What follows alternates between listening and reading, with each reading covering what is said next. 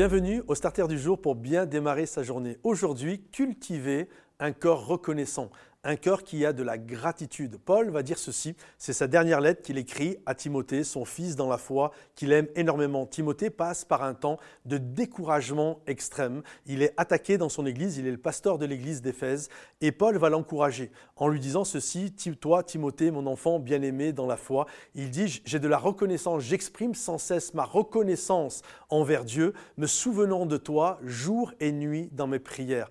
Paul développait, et c'était un levier littéralement d'encouragement pour relever Timothée, c'était de développer de la reconnaissance et de la gratitude envers euh, Timothée. Je crois que chacun d'entre nous, on a des petits leviers. Euh, si tu appuies sur un levier, il y a de la colère, de la frustration qui va sortir, mais il y a d'autres leviers, si tu sais les utiliser, alors ça va me, on va faire sortir de la joie, on va faire sortir de, l'amour, on va faire sortir, bref, toutes sortes de bonnes choses.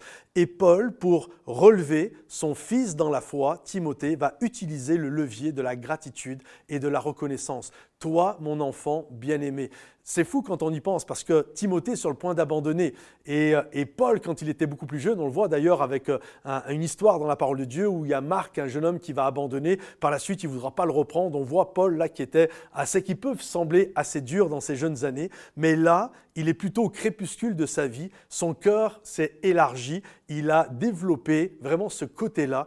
Et il sait que pour encourager Timothée, il ne faut pas juste dire c'est pas bien, t'as abandonné, tu es sur le point d'abandonner, mais pour qui tu te prends, et puis tu sais pas ce que Dieu t'a donné, et puis euh, vas-y, bouge un petit peu, etc. Non, il veut juste lui montrer j'ai de la reconnaissance pour toi. Timothée, tu n'es pas parfait, mais je t'aime. Timothée, il y a des combats dans ta vie, mais sans cesse je prie pour toi et je monte et je fais monter à Dieu toute la reconnaissance que je peux avoir envers toi. Et je crois qu'autour de nous, c'est important de cultiver cette reconnaissance auprès des gens qui sont autour de nous. Euh, regardez, si on est là aujourd'hui, c'est parce qu'il y a des gens qui nous ont précédés, même si parfois euh, des générations peuvent être différentes, on fait les choses différemment, mais si nous sommes là, c'est parce qu'il y a des gens qui ont été là avant, avant nous. C'est important d'honorer nos pères et nos mères dans la foi. C'est important de cultiver cette gratitude. Je crois qu'il n'y a pas une femme qui m'écoute aujourd'hui qui désire et qui rêve être mariée avec un homme qui est ingrat. On veut tous avoir, toutes les femmes veulent avoir un mari qui est généreux et qui a de la gratitude. Pas qui est toujours en train de souligner ce que tu as oublié de faire, mais quelqu'un qui souligne tout ce que tu fais de bien. Et c'est pareil, il n'y a pas un homme qui veut te marier avec une femme ingrate.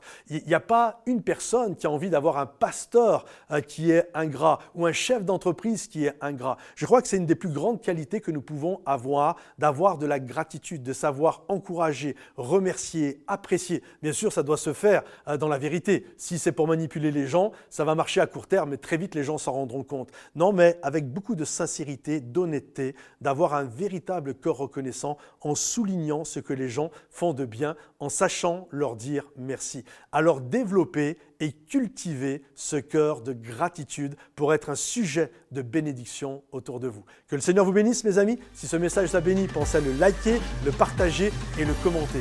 À bientôt. Bye bye.